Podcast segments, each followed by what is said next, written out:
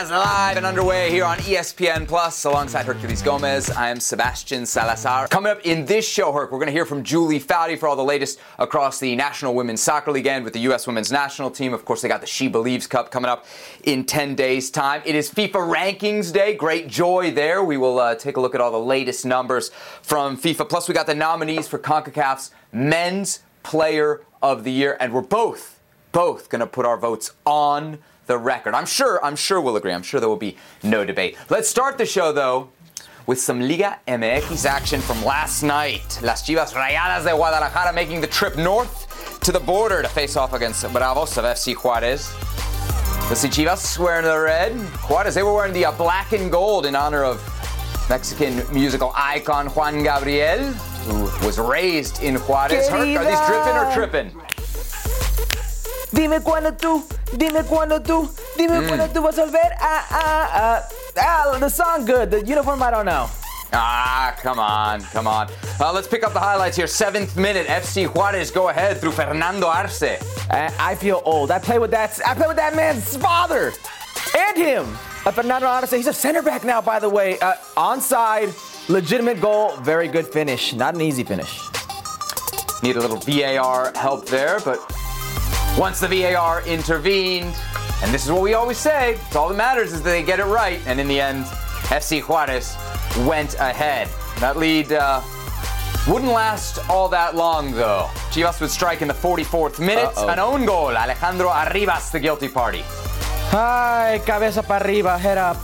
It'll get better. Like, what do you do there? If You're the goalkeeper. Like, okay, okay. 1 1 then. Ricardo Peláez. Hey, there's Tuca Ferretti. Watch the first half here from uh, up top as he's been uh, doing throughout his recent suspension. Did catch the second half there uh, on the sidelines with Michel Leaño. Oh, 52nd minute. Sepulveda sent off, and I think deservedly so here, yeah? Well, no! A yellow card? It should have been a direct red. Hey, watch watch the way he lunges in. Look at this. To Look the player's knee. This got to be a direct red, Seb. This is one mm-hmm. of the most clumsy tackles I've seen this season by far. Later in the second half, Juarez thinking they've got a penalty shout here. Oh, Herc, you know what they're going to say? It's Chivas. It's Chivar. It is Chivar. Tell me he did not. Ah, kicks him in the thigh. I don't care if it's a delayed reaction. I don't care if they tried to sell it and it was bad. Still a penalty. Mm, okay. A couple minutes after that, another penalty shout for Bravos, Herc. Man, how, how, just reckless is Chivas? Why put your hands on him? This could have easily been a penalty. Because you're Chivas, you know they're never going to call it against you. Well, look at this. Don't put your hands. On, look at this. And then they throw him. Two guys end up throwing him. Look at that. Extends the arm, throws oh, him. Oh, look, at that's how Herculez used to play. Just going down easy in the box. Yeah, look I don't know that. if that's going down easy. Look at that left arm extends it. Oh man, uh-huh. that's reckless. Mm-hmm. Strikers Union. Card carrying member Herculez Gomez. Uh, after that, it was the Alexis Vega show. Here's a goal in the 83rd. The Strikers Union, I approve of that goal. Golazo. 1v1. Oh, Arce. Oh, Arce. Took him inside, then out, and watched the finish. Side netting. Alexis, what have you done? Mmm, I like that one. Alexis Vega, what have you done? You've made Tuca very upset. And then uh, more from Chivas in the 87th minute. Jesus Angulo gonna make it 3 to 1. Boy, they finished strong again, Chivas hurt. Watch the strength here. It's Ibariz Arce, and then this is a fortunate assist. Let's be honest, it's very fortunate, but it's Alexis Vega again mm. being present again in the final third again.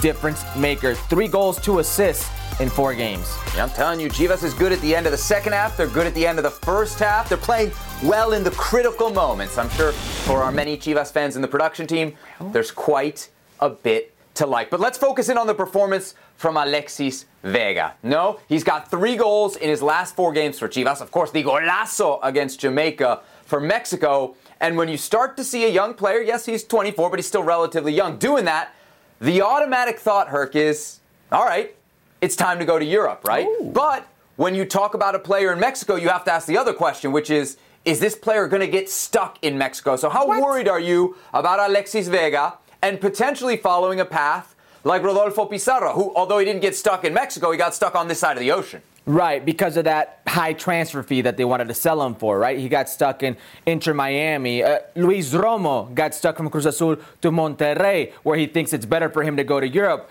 Uh, Ironically, Charlie Rodriguez went from Monterrey to Cruz Azul and thinks the same thing. So this happens quite a bit in Liga MX because they make so much money because they command these high transfer fees for these players. How worried am I? On a scale of 1 to 10, mm. a 2. Go ahead, Sebi, ask me why.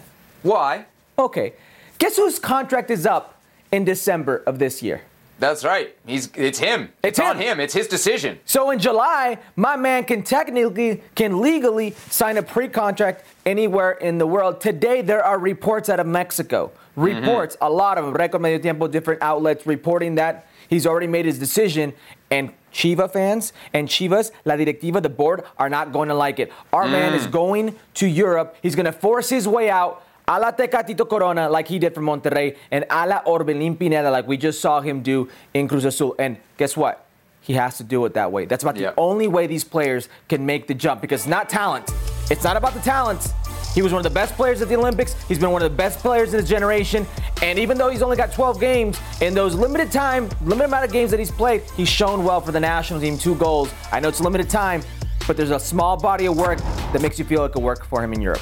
Yeah, as far as whether he's ready, probably six to nine months ago, I, I would have been not as sure. But I feel like the last half year, there's been a huge step forward for him. It's more consistent, and like he did last night, he's taking over games, and that's what you want to see in Mexico, right? If, you, are gonna if you're gonna have success over there, we think you got to be not just okay in Mexico, you got to be good. He's he's taking over games, and I think that's a that's a big step for him in his development. Like you said, the situation is in his hands, but he's going to be tempted. Of right? Chivas is working on a renegotiation. As you mentioned, I think Rayados is potentially interested in him. They're going to throw big money at him. Seb, he's already making a million plus net to play for Chivas, even mm-hmm. though he mm-hmm. scored zero goals last year. I know a lot of that was injury. Okay, a lot of that was hampered by that injury, that form. They've already offered him three times what he makes Monterrey's trying to tempt him. A $3 million net player in Liga mm-hmm. MX in your early 20s, he's like 23, turning 24. A player like that won't mm-hmm. make that in Europe. Especially and that's where it is. Because he doesn't have that pedigree, he doesn't have that body of work. So that could tempt him to stay. But even though he's getting that cash thrown at him right now, at least from his camp, at least from the reports, he's eyeing Europe. But but if he does sign that contract, then he is stuck because yeah. then your market value here is not just greater than what it is over there, it's significantly greater than what it is over there. And that's when, as an asset, you can't move. No one over there is going to pay him uh, what he would be worth, both in Liga MX or in Major League Soccer. But as we start to think about where he might end up, should he leave, we got to bring up the recently announced partnership between Chivas and PSV. And one of the parts of that deal, Herc, is that PSV gets first dibs on Chivas players if they want to bring them to Europe. So, would PSV and the Dutch top flight be the ideal fit for Alexis Vega? I mean, there's so many different you know, examples of Mexican players in the Dutch top flight and how it's worked. Chucky Lozano. At uh, PSV alone. Yeah, PSV alone. You know, Guardado. You've had players like uh, Galindo have sometimes uh, played there. Moreno. Uh, it just see, Eric Gutierrez who's there right Maza now. Rodriguez. Yeah, Rodriguez. It seems like there's a Salcido. It seems like there's a good fit for a lot of these Mexican players there because of the technical ability, the speed of play, the different fundamental uh, similarities between the two leagues. Yes, if you can get there, get there. Get out. Mm. Wow, look at that. Get out. My goodness, Herc. Uh, okay, I get it there. The list for uh, Mexican players at PSV Eric Gutierrez, Carlos Salcido, Maza Rodriguez, yep. Andres Guardado, Hector Moreno, and Chucky Lozano. Salcido, Lozano, Guardado, and Moreno all won titles at PSV. So, not only do they know the Mexican player, surely they must appreciate the player. Exactly. That's going to buy you a little bit more time, a little bit more grace. Also, the most direct comparison to Mexican players, because it really doesn't matter that you're Mexican, it matters the position you play is Chucky Lozano, who went a couple years earlier, right? He went at 22. Dude, he scored 40 goals in his first two seasons in the Netherlands. I don't know that Alexis would get to 40, but I think he could I think he could do some damage in that league and that sets you up for the next jump right? Uh, absolutely sets you up for the next jump. It's a, it's a feeder league for sure. Uh, it's a very well defended league by the by the likes of those statistics that you just mentioned. yes, there you go. we have uh, more Chivas news. Okay, we're already sending Alexis Vega off to Europe. Surely, you know, you gotta have somebody else. JJ Macias, he is done for now with his European adventure. Macias' season-long loan with Getafe has been terminated after a fruitless stay in La Liga. Eight appearances, zero goals for the 22-year-old striker Herc, who now rejoins Chivas. Herc, Is Macias returning to Mexico the right move for the young striker? Absolutely. It may be the only move, if you think about it, the only move that makes sense. You don't want to go somewhere else in Europe where you might have the same situation, uh, get uh, tossed into a depth chart, get, trying to work your way out of it in a World Cup year. And I think this is a very important factor for people to realize. It's a World Cup year. Jota Jota Macias is in a pool of forwards in Mexico that's not very deep. And right now, what's the Mexican national team looking for? That depth at number I mean, nine. what percentage you give them of making the team to Qatar? Come on. Oh, hold on, hold on. Let's take a look at it, okay? You've got Raul Jimenez, who's not exactly lighting it up. Less than 10. Hold on. I'll put it Hold less on. than 10. You got Rogelio Funes Mori, who absolutely nobody Answer wants on the national team. you okay. don't. You have Henry Martin, who doesn't seem to convince a lot of people, and then what? Pulido's injured. Who's behind him? Santi Jimenez, who can't get can't get a look at all. This is a very good player, very technical. He's technically gifted, very good in the final third. He's smart. He's intelligent. Size. Uh, he's got decent speed. Mm-hmm. He's got this goal scoring uh, capability, and he's got the monster that is Chivas behind him. If he can light fire this season, hey, we've seen crazier things happen with that monster. Javier Hernandez scored 10 goals, tied some loser from the States in a goal scoring title, and made it to a World Cup. JJ Macias with a European all of a sudden now CV. You're telling me he can't make it? Uh, I'm not saying that he can't make it. I'm just saying time will tell whether this was the right move or not. To your point about the options, I don't know how many there were. Remember, we heard about uh, CSKA and in Moscow Yeah, could have been yeah. an option, but that came from the agent. So you always take it with a grain of salt. We also had Sport, uh, Sporting Kansas City here in Major League Soccer with Noalan Pulido. They, they might have been uh, interested in the player as well. Uh, whether it's the right move or not, I think we do have to classify it as a failure, right? Like, not all failures are the player's fault. Michel, the manager who brought him over, gets fired a couple months into the season. That obviously changed Macias' potential in Spain. But if you're a forward and you go over and you play games and you don't score a goal, I'm sorry, Herc. You What- failed. What did we You put him failed. at? Five and a half, and you took the We- over? We put him. We put the over for his goals at five and a half. Okay, what if did we'd have take? made it, if, I took the over. What did I if take? we'd, you took the under. Okay. If we'd have said months, he wouldn't have made the over. Okay, You can I, still can I tell you why I said the under? Okay, first of all, to me, it's not a failure. Anytime you, as a young player, he's 20, he just turned 22 in September. Mm-hmm. As a young player, get to experience Europe, get to experience that type of category, get to experience a like of facing top class La Liga teams. It's a win win for you. Even the setup, I don't care if it's the worst season ever, just being there, you're better for it. Coming back to Liga MX is not a failure. Going abroad and not succeeding is not a failure. Not trying, that is the failure for these kids.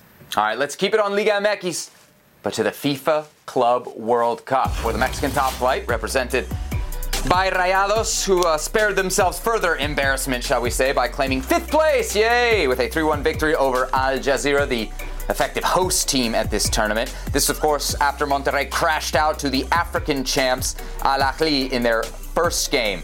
Here's your Rayados manager, the under fire, Vasco Aguirre, on Rayados' performance at the Club World Cup. Repitieron la pregunta, ya sabía que le iban a hacer.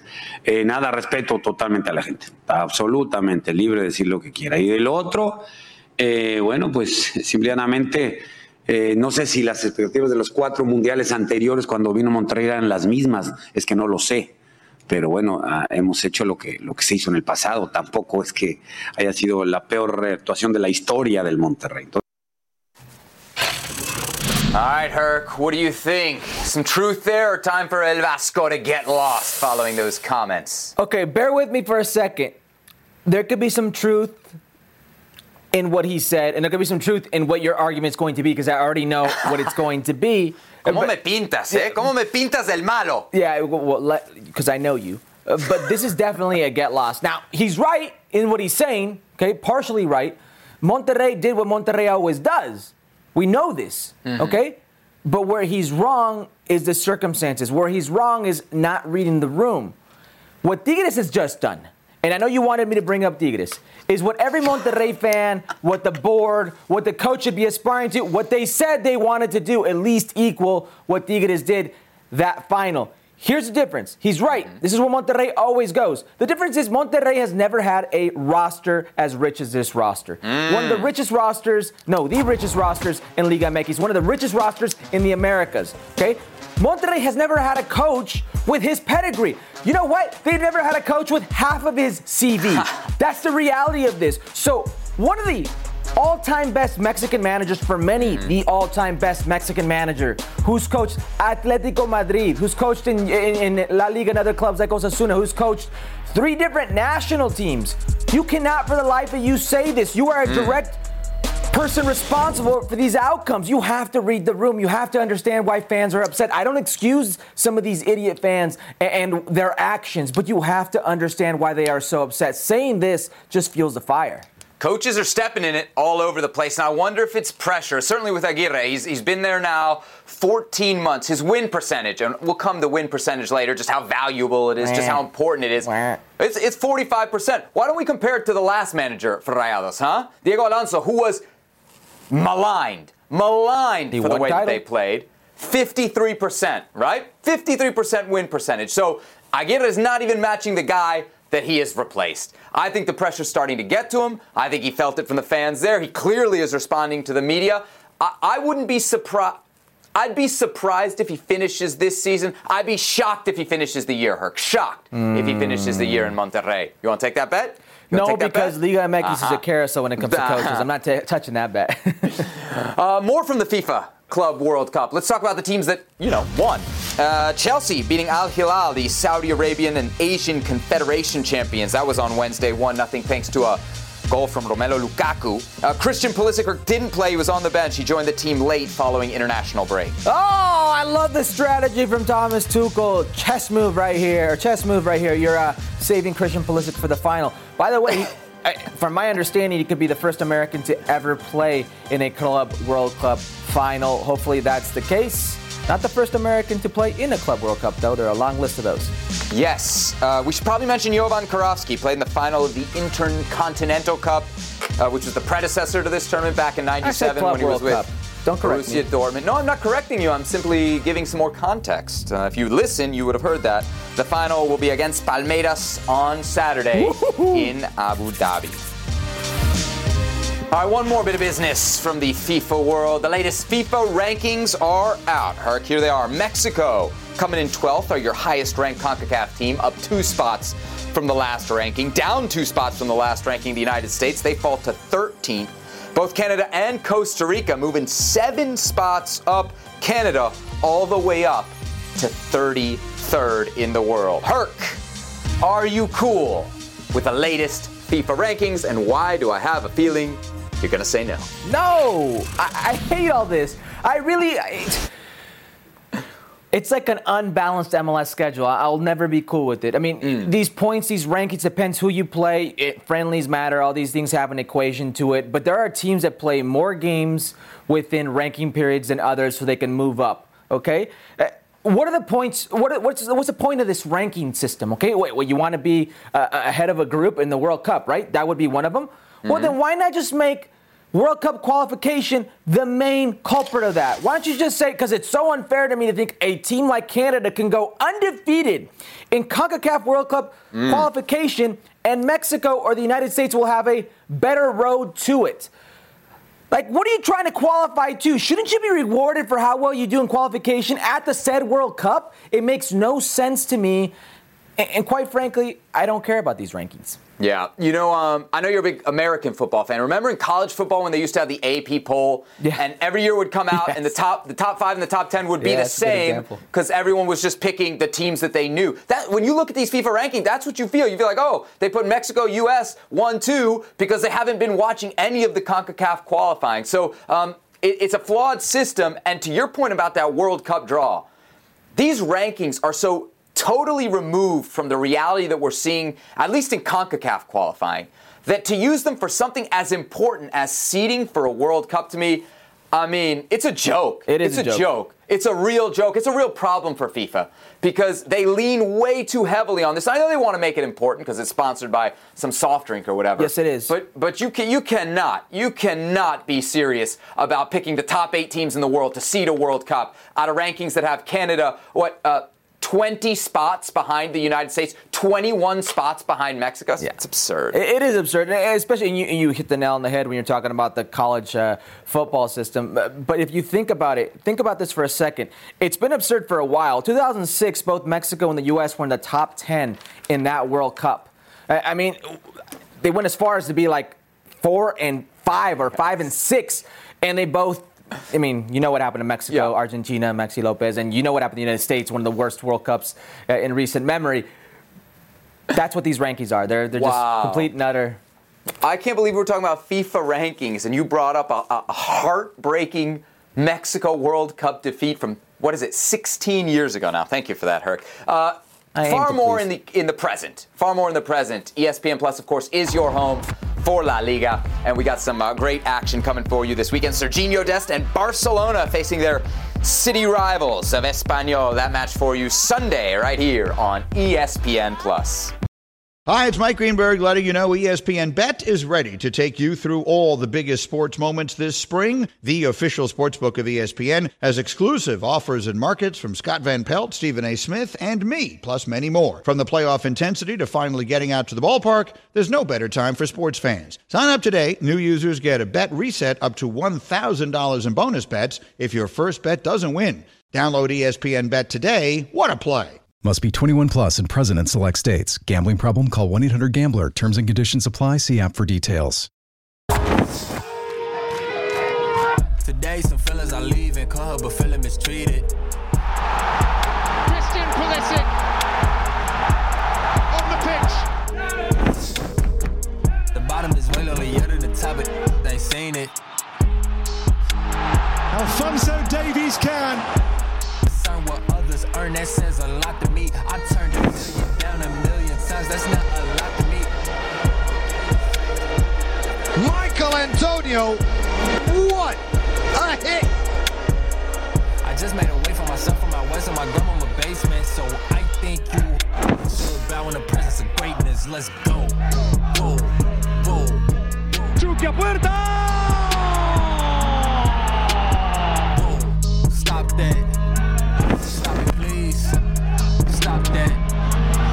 Stop it, please. We talking about generation.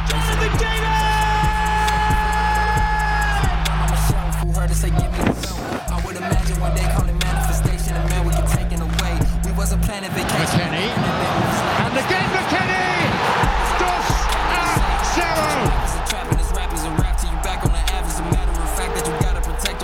There you have it, CONCACAF shortlist for Men's Player of the Year. Your nominees are Michail Antonio, Jonathan David, Alphonso Davies, Chucky Lozano, Weston McKennie, Christian Pulisic, by my count, two Canadians, a couple Americans, one Jamaican, and a lone Mexican. All right, Herc, time to put your ballot to the public.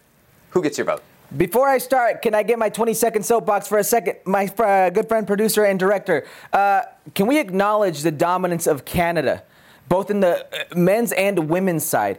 And, it's a travesty that Cyle Larin isn't nominated in this. Cyle Larin, who's been an absolute monster for both club and country. Who you But taking out then? I, I don't care. Take out, take out Chucky, okay? take out Chucky. Take out uh, whoever you want, okay? It should be six Canadians. And we're talking about the nominations. We're talking about the women winning uh, Olympic gold. We're talking about the men dominating World Cup qualification. We're in a different era, Seb. I just want you Mm-hmm. to acknowledge we're in the maple era. Okay? Wow, okay. Now, as far as who I think is the best player. Let me guess, is it a Canadian? there it is. There it is. Why don't you tell us why? Uh, wow. Not only I'm sure, do I I'm, feel, I'm sure it was a tough. I'm sure it was a tough argument to make. It, it- it was. It's very tough. I'm going to try my best to explain why Alphonso Davies is the player of the year in Concacaf. Besides being the absolute best player that Concacaf, ha- Concacaf, excuse me, has to offer.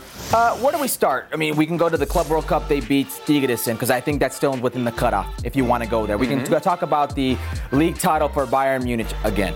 We could talk about uh, him being voted in the Bundesliga Team of the Season again. We could talk about also World Cup qualifying. Did you know that Canada had to qualify to the Ocho?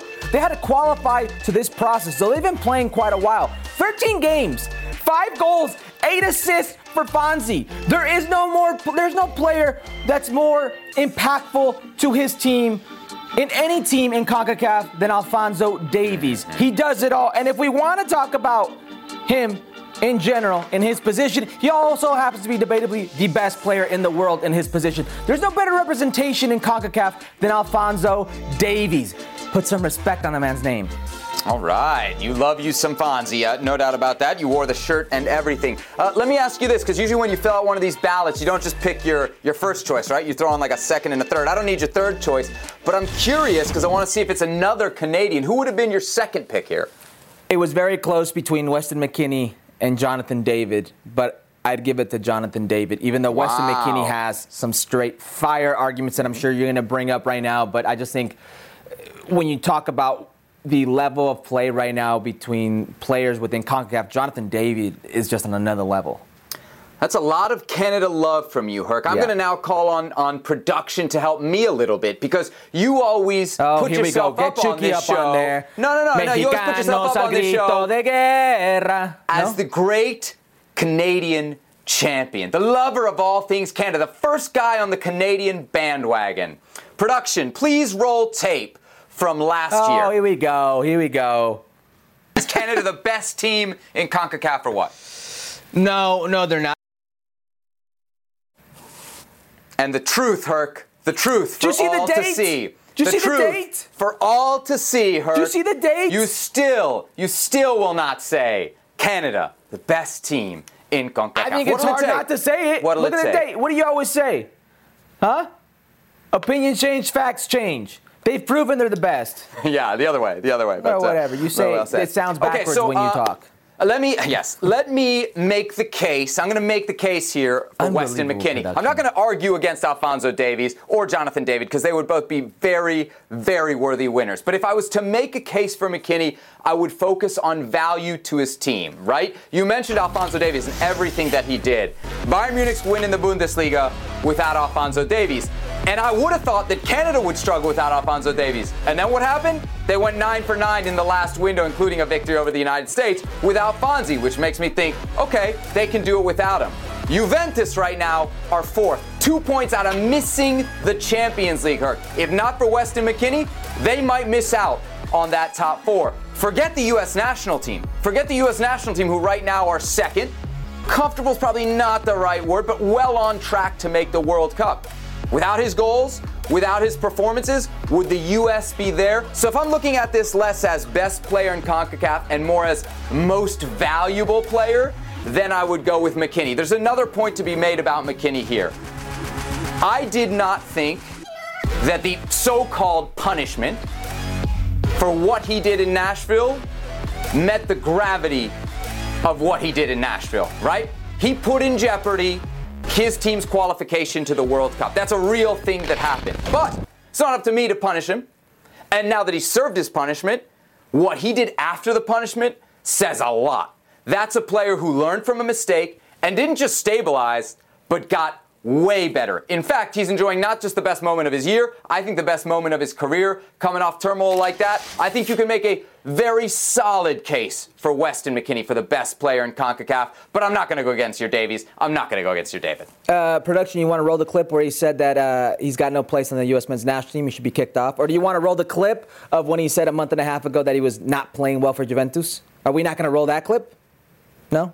he right. wasn't playing well in that game. Go back right. and check the ratings. We talked about one game. I said he wasn't playing. guy.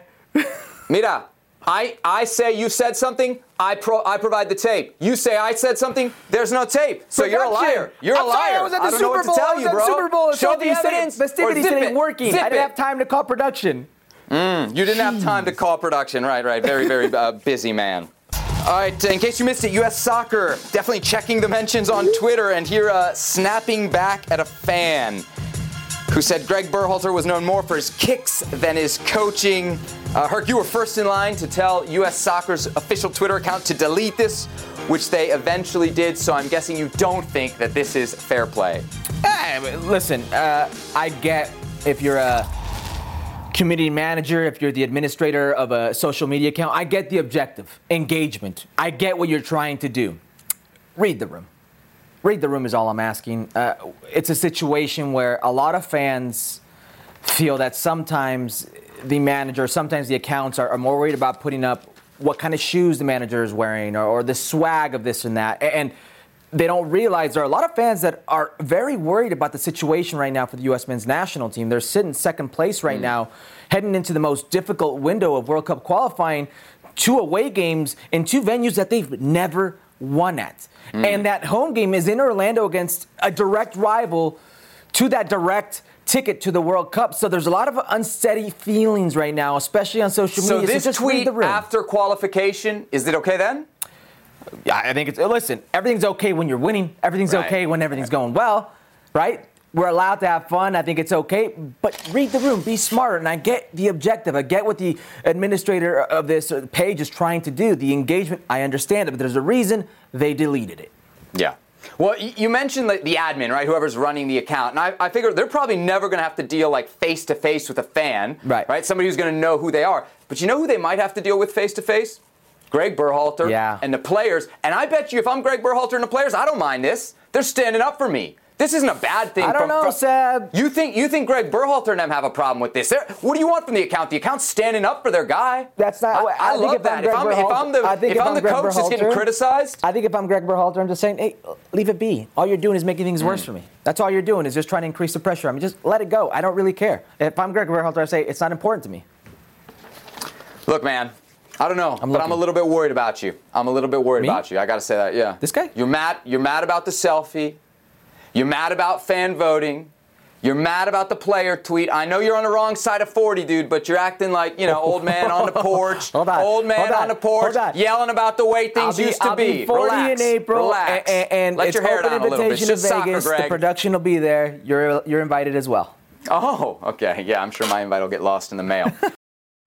We all know breakfast is an important part of your day, but sometimes when you're traveling for business, you end up staying at a hotel that doesn't offer any. You know what happens? You grab a cup of coffee and skip the meal entirely. We've all been there. But if you book a room at La Quinta by Wyndham, you can enjoy their free bright side breakfast featuring delicious baked goods, fruit, eggs, yogurt, and waffles. And really, who doesn't want to start their day with a fresh hot waffle? Tonight, La Quinta, tomorrow, you shine. Book direct at lq.com. Uh, let's turn our attention, Herc, to some breaking news this Thursday out of Major League Soccer, and uh, very serious news as well. Andy Polo, 27-year-old Peruvian international and winger for the Timbers, has been suspended and removed from all team activities pending an investigation into allegations of domestic violence made against Polo by the mother of his children on a Peruvian television show. Among her claims that the Timbers have known about this since it allegedly occurred back on May 23rd of last year. Uh, let's hear the clip from that TV show. Cuando yo llamé al 911, él llamó a uno de su equipo y llegó el del equipo, pero como yo no sabía el inglés, yo estaba en la parte de arriba y el policía con el que llegó del equipo y con Andy estaban abajo y hablaban. Y después el policía subía y hablaba por teléfono con un traductor y así hablaba conmigo. Después llegó el jefe de seguridad del equipo del Portland Timbers. ¿Ya? y él también quedó conmigo de que eh, qué era lo que yo quería, si que que si él quería irse, que si yo quería que él se vaya de casa o yo quería para yo irme. Y yo le dije no, que él se vaya, porque yo dónde me iba a ir. Yo tenía miedo por mis hijos, por mí. Those are the words of Genesis Alarcon, the mother of Polo's children. Uh, Polo's representatives have responded denying all allegations, saying they are without basis. The Portland Timbers have released a couple statements since we learned of this. The latest uh, can really be focused in on kind of the last part of it, where they say, We deeply regret not suspending Polo immediately, especially considering the troubling new details of abuse that surfaced this week. It was a failure on our part and one that will never happen again. Uh, Herc, your thoughts on Portland's response and handling of this situation? the handling of the situation is is is very worrying and troublesome um, because we can't ignore what happened with the Portland Thorns and how they mishandled that situation grotesquely. I mean, eh, the lack of transparency, accountability, responsibility on their part. Because when you look at the police report and read about the incidents, two Portland club officials were sent to the home. So they knew about this. This happened in May, Seb. Not only was the player allowed to continue to play with the team, they knew about this, no investigation, at least not that we know of, they haven't been transparent with, but they decided to pick up the player's option for a new contract year and brought him back into the fold again. This after fans and media were upset at what happened with the Thorns and the lack of accountability. Now, I understand club being a club owner must be very difficult. It surely is difficult. It, it's a corporation. It, it's it's an industry. It, it's it's a business, and you can't be atop of anything. But the buck stops with you. Hmm. So either you knew about it or you hired incompetent people who somewhere along the chain of command didn't notify you or or loop you in. Gavin Wilkinson with the Thorns uh, being one of those uh, situations, and it's just grotesque mismanagement. The Yeah. the city of Portland deserves better. Their fans deserve better. I've defended Portland in the past of being a model organization for what they've done in, in Major League Soccer, for what the Thorns have done in, in WSL, the environment they have created. But I can't defend these actions. I can't defend the gross uh, lack of responsibility and accountability by the execs and the ownership group in Portland. Not this time. Yeah, I mean, the reality is he was in preseason. They were planning on using him until this video dropped. Yeah. So until everybody knew, they were okay with it, and that's not acceptable. And you bring up you bring up the situation with the Portland Thorns, where Paul Riley was the coach. The Thorns conducted an internal investigation in 2015. As a result of that investigation, they did not renew Paul Riley. They shared that news with the rest of the NWSL, but they didn't go far enough. They didn't make sure that Paul Riley didn't manage again. And they weren't, as you say, transparent in sharing the news about that investigation. We didn't know publicly why Paul Riley left the Portland Thorns. We assumed it was bad results, but clearly it was something much more. So we now have two black eyes on the Portland organization. And I don't want to say organization because that, that, that muddies the waters. We have to say who's in charge. And the man in charge is Merritt Paulson. He is the owner of both of these teams. And I know this is not comfortable for people because Merritt Paulson is a guy that a lot of fans like because he goes on social media. And as far as MLS owners go, he's pretty accessible. But the reality is, Herc, there is no evidence, either with the Timbers or with the Thorns, that Merritt Paulson is fit to be an owner in American soccer. We got too much proof that he's not. I don't know what more people need. And as much greatness as has come out of Portland, and a lot of it because of Merritt Paulson, you cannot let that outweigh this. And you cannot let it outweigh what happened with the Portland Thorns. When you combine it all, I think it's very, very bad news for Portland, and I think it's very, very bad news for their owner, Merritt Paulson, who's caught up in this, and as you said, in the situation with the Thorns. Let's turn our attention to Atlanta United. They've been doing some big moves off the field, right? They've completed the signing of Thiago Almada on a record fee of $16 million. The 20 year old attacker joins MLS from Vélez in Argentina, where he debuted back in 2018. It is another big Hurricane. I mean, big money move for Atlanta United. But not all big money moves, especially for Atlanta, work out. So, what do you think? Almada, gonna be a bust or gonna be a hit? This is so difficult, Seven. I'm not trying to dodge the question, No, but it is. We have no idea. well, well, not only that, because it all depends on, and we spoke about this this morning off air. It all depends on, on his environment, right? Yeah. I mean, it, there's no denying Tata came in and blew it out of the water, changed what was the mold. Like you have to go with a coach who knows the league, who understands the mechanisms, who understands what it's all about. He, he ruined all that fiasco because what he did with Atlanta United with Miguel Almiron, Joseph Alma, uh, uh, Martinez was just short of spectacular. Uh, and they tried Pity Gonzalez, and they've tried Ezequiel Barco, but who was there?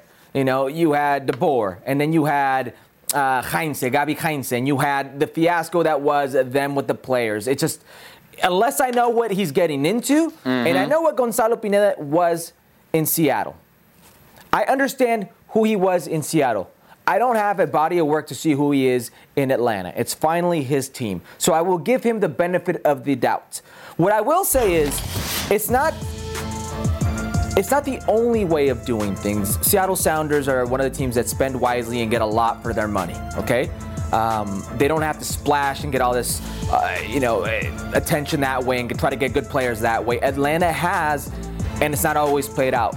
But I applaud an ownership group. I applaud the board. I applaud a team trying to reward its fans with good players, trying to go out in the open market and compete on and off the field. I applaud that.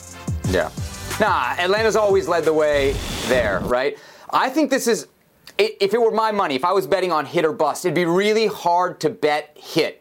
Um, because of Barco and because of Pity, right? Those guys were almost the exact same amount of money, a little bit less, and yet they couldn't do it. And a lot of that was down to Atlanta. Now we think about Atlanta, right? And you say, well, what else has changed? Well, it's the same guys who picked those guys. It's still Darren Eales. It's still Carlos Bocanegra.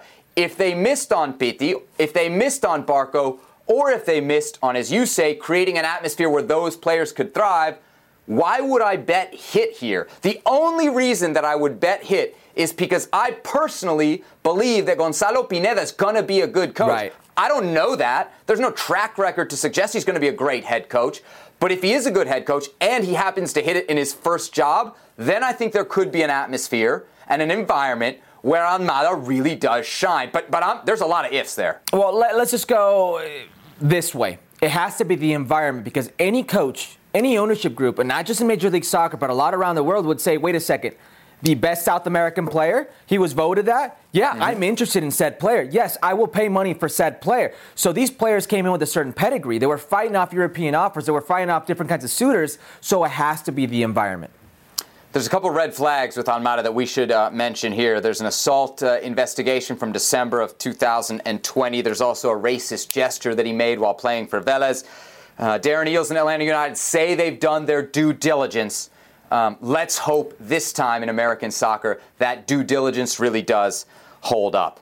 Uh, speaking of, it's not just Almada, by the way, that's making the move to Major League Soccer. And really, the, the back and forth between MLS and the first division in Argentina has exploded. I mean, that pipeline really exploded in the last couple years. Uh, what does this mean, Herc? Uh, is it something, nothing, everything? Does it say more about MLS? Does it say more about Argentina? What do you make of it? Everything. It's the type of clubs they're going to within that federation between those Argentine clubs. It's the Boca Juniors, it's mm-hmm. the River Plate. It's that type of club. This shows me that Major League Soccer is a participant in the global market.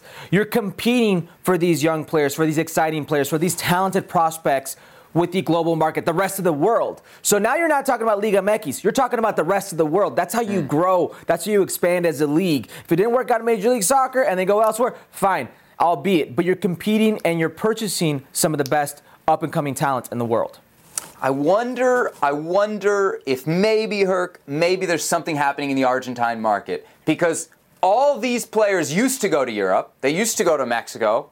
Why isn't Europe interested? Why isn't Europe interested in a player like Almada? Why is why is 15 million dollars too much? Surely there's got to be a great big European team that could have spent that. You could say the same about Pity, your South American player of the year. Why was nobody yeah. Why was nobody tripping over themselves, you know, nobody of European status tripping over themselves to sign that player? I wonder if it's something about the Argentine league. Surely it says something, I'm not denying that, about the growth of Major League Soccer. All right, some more Atlanta United news. How about this? Uh, Jurgen Damm uh, appears to have been frozen out. The Mexican attacker training with Atlanta's B team after manager Gonzalo Pineda, who we just mentioned, said he wouldn't be part of the team's plans moving forward.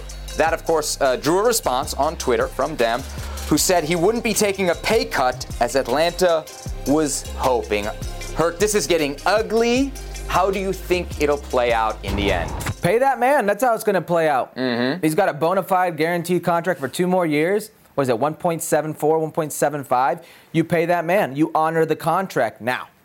You think Jurgen Damm wants to get paid and sit? I think Jurgen Damm's at the point of his career right now where he understands what 1.74 million or 75 million dollars a year is.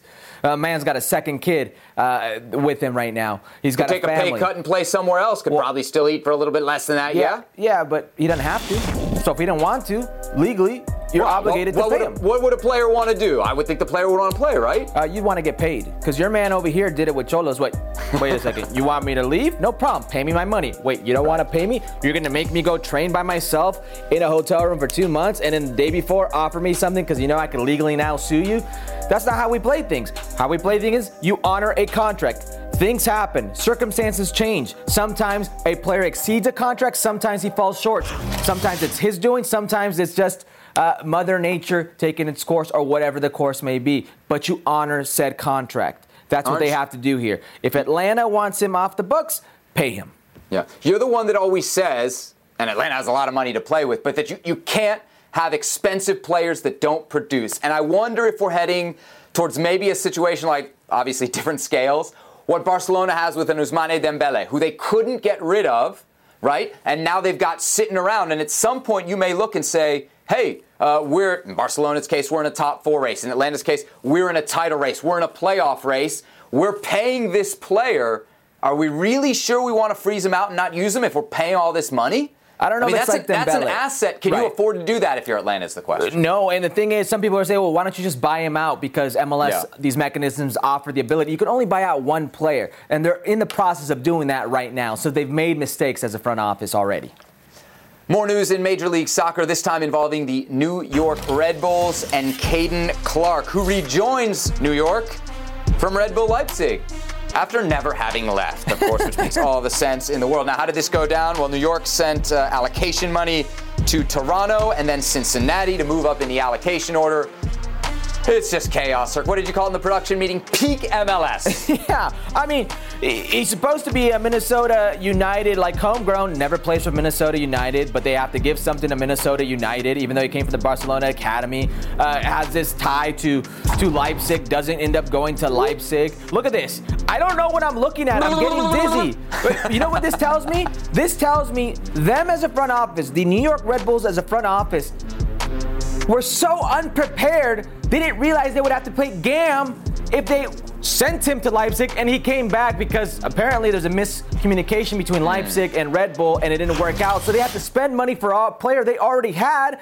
And then I start thinking to myself, wait a second, didn't I just see Colorado and Auston Trusty like scam their way to making more GAM by essentially doing the same thing and coming back? Like, how do you not prepare for this? This just shows me that one was calculated, one was prepared, another front office didn't even know what was happening.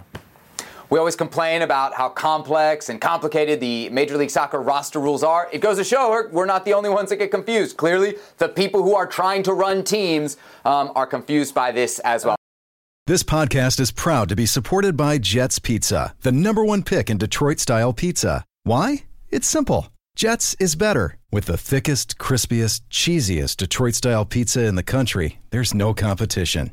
Right now, get $5 off any eight corner pizza with code 8SAVE. That's the number eight, S A V E. Go to jetspizza.com to learn more and find a location near you. Again, try Jet's signature eight corner pizza and get $5 off with code 8SAVE. That's the number eight, S A V E. Jet's Pizza. Better because it has to be.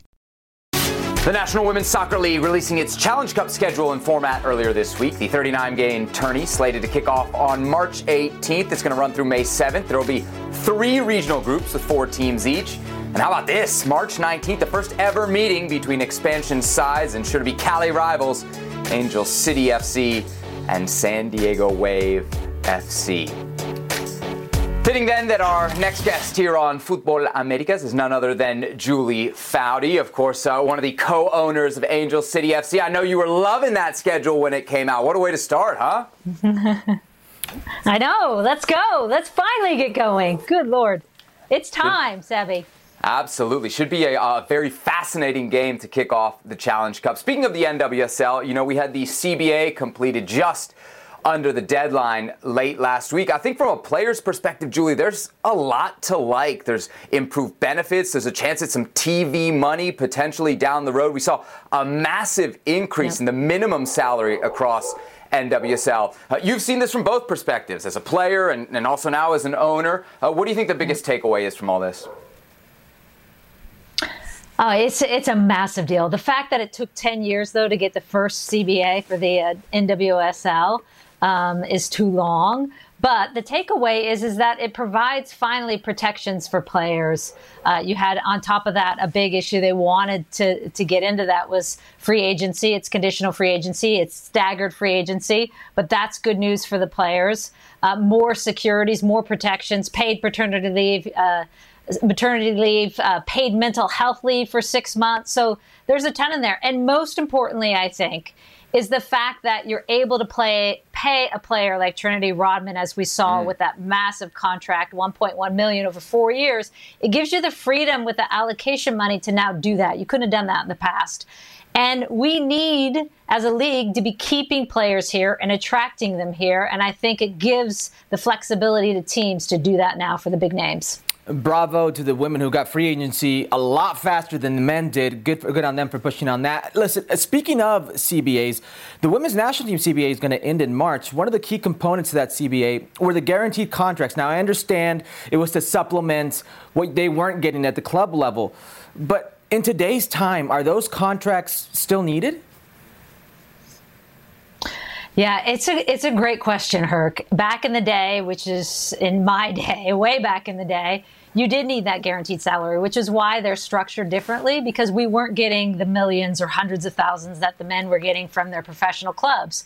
And so you needed that stability. There is an argument today, although interestingly enough, I haven't seen the full shift from the women's team to wanting to go to just contracts like the men have. And so the women are still saying that they do want some of those protections. And that's one of the negotiating areas I think that's sticking right now is how much do they want to deviate from those guaranteed contracts? I think we're at a point now with women making more professionally with their clubs that they have more security, they can do that. Um, but there were not, a lot of nice things in there that, I mean, for example, during COVID, when there were no games being played, the women were still guaranteed uh, their salaries because of the contract. Obviously, that's going to shift a little bit, um, and they're going to have to give up some of those guarantees if they want some of the bounce they're going to get from perhaps FIFA bonuses and other bonuses that the men get.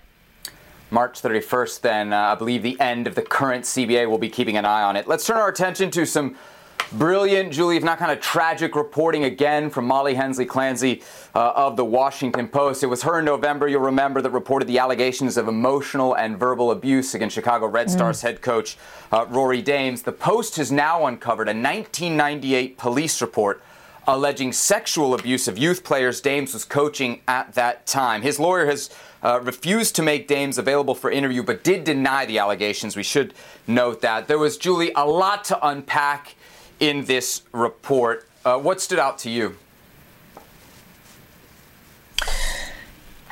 the the ongoing nature of this, how it just um, keeps happening and it keeps uh, revealing itself as in the same coach, and nothing was done about it. And so we look again in another situation where it should have been dealt with 10, 20 years ago, and the abuse is continued and allowed to continue. Um, and I mean, thank thank goodness for Molly, Hensley, Clancy, and Meg Linehan and their uh, and their ability to to uh, to tell these stories and to be there for these players because uh, it's so important. But again, it's so frustrating because society and adults in the room are allowing this to continue to happen, and that's the frustrating thing. Um, I think that saddens so many. You know, after this report came out, nine of the biggest uh, U.S. women's national team players came out in an open letter to Carlos Cordeiro, Cindy Parlow Cone, where they were addressing the willful inaction of USF leadership. Uh, both of those uh, people I just mentioned are actually going to run for USF president in the upcoming election. How do you think that will impact the election? Well, the interesting thing, Herc, is this report was filed and this complaint by Christen Press to U.S. Soccer in 2018. And who was president at that time? Carlos Cordeiro. He claims he didn't know anything about the investigation. But my understanding is every investigation that goes through U.S. Soccer has to get cleared by the president because it costs money. It has to get approval by the president. Um, How he doesn't know about this investigation and why they didn't take action. Uh, with the investigation and he was allowed to continue to coach. Again, we go back to this the cycle just continues because no one takes action. So, those are things that I think Carlos Cordeiro is going to have to answer. This is in 2018. Cindy came in 2019. So, I think there's going to be some transparency needed on U.S. Soccer's part as to what happened with that investigation. Why was there no action taken on Rory Dames. Why was he allowed to continue? And what did Carlos know about it if he says he didn't know about it? Because my understanding, as I said, is a president has to approve the investigation happening in the first place. Hmm. One thing about the report from Molly Hensley Clancy that just jumped off the pages to me is the depth of the police investigation back in the late 90s. They talked to 150 people.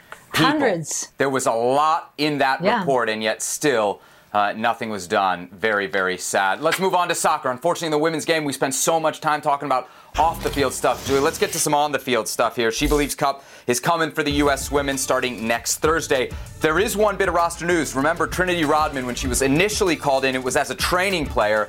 Well, now she's been added to the She Believes Cup team. She's going to take the place of the injured Abby Dahlkemper. Now, you'll also remember, because we talked about this in the last show, that when manager Vlatko Andonovski was discussing the She Believes Cup roster, he brought up some huge, and I mean huge names. I feel like uh, if in any of these camps, like for She Believes, for example, we call any of the any of the senior players, then uh, we're not going to be able to see the, the younger ones uh, in a uh, or dial uh, dial in as deep as we want uh, with the with the younger ones. Now, once again, no, no, it doesn't mean that all these players that they've done well in the past, they're just going to come back here in the next camp because they've done well a year ago or two years ago.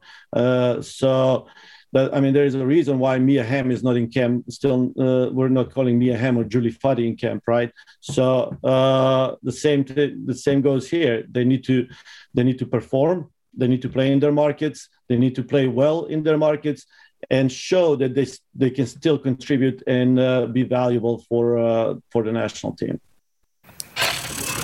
Ah. All right, Julie. On uh, last week's show, Lace we said it was shots fired Wait, from Vlatko Andonovski. There's a reason yeah, there's a reason Julie Foudy is not playing on the national team anymore. She can't even get out of bed anymore. That's the problem. I can't. I am not kidding. I am not kidding. I was snowboarding last week and I cannot get out of bed. It's bad. But you were snowboarding. Um, shots. Sh- I know. Shots fired. A- absolutely, absolutely. That was a that was a less than subtle reminder mm-hmm. of, hey, yo, um, you've done a lot, veterans, and I appreciate that, and I respect that but you got to then show me that you still can do it today. So, yes, I definitely think that was shots fired.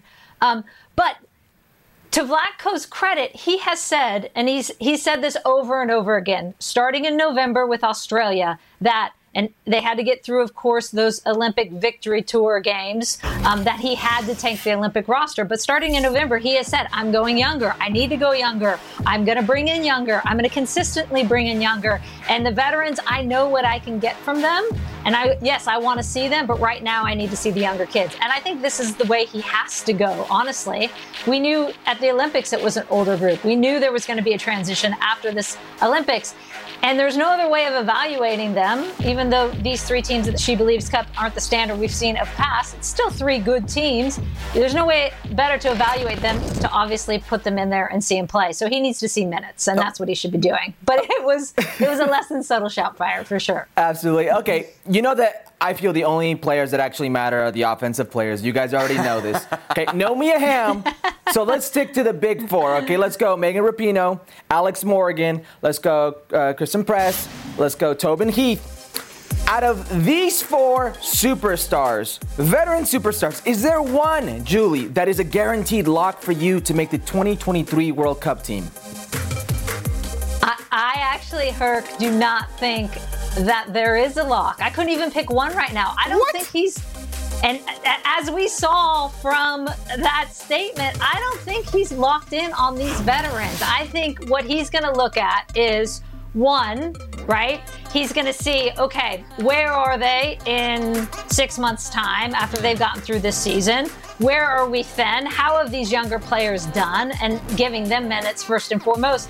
And most importantly, which one is going to be a game changer? Because you know they're not going to get seven games or six games or however many out of them of 90 minutes. They're going to come in and they're going to be game changers. So, who are the biggest game changers is what he's going to look at. And then I think maybe two of those four get called in to the World wow. Cup team. Wow. I'm telling you, if you if you look at the youngest one of them is Alex Morgan, we got to remind people it's still a year and a half away. She'll be 34 at the time mm-hmm. of the next World Cup, and she's the youngest of that group of four. So uh, some big decisions coming this year, and then definitely next year for Vlatko and Andonovski. A big task for you, Julie. You got till March 19th to get me some Angel City gear, or the folks from San Diego are going to send it, and, and, and, then I'm theirs. And then I'm theirs. Uh, yeah, we, can, we can't have that happen. that we cannot have that happen. I'm on it. I'm All on it. There she is, Julie Foudy. Thanks as always for the time. Appreciate you being with us here on Futbol Americas. Thanks, boys.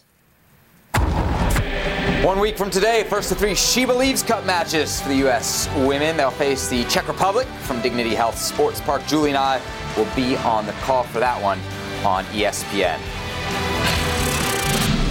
Time for Book It. It would have been a uh, football versus soccer, but really it's football versus American football. The Super Bowl is coming up. You have been combing the prop bets. Where is the cash on Sunday for the good people that watch the show? Well, you know, I'm a huge football fan, so uh, obviously I had to go with the good prop bet.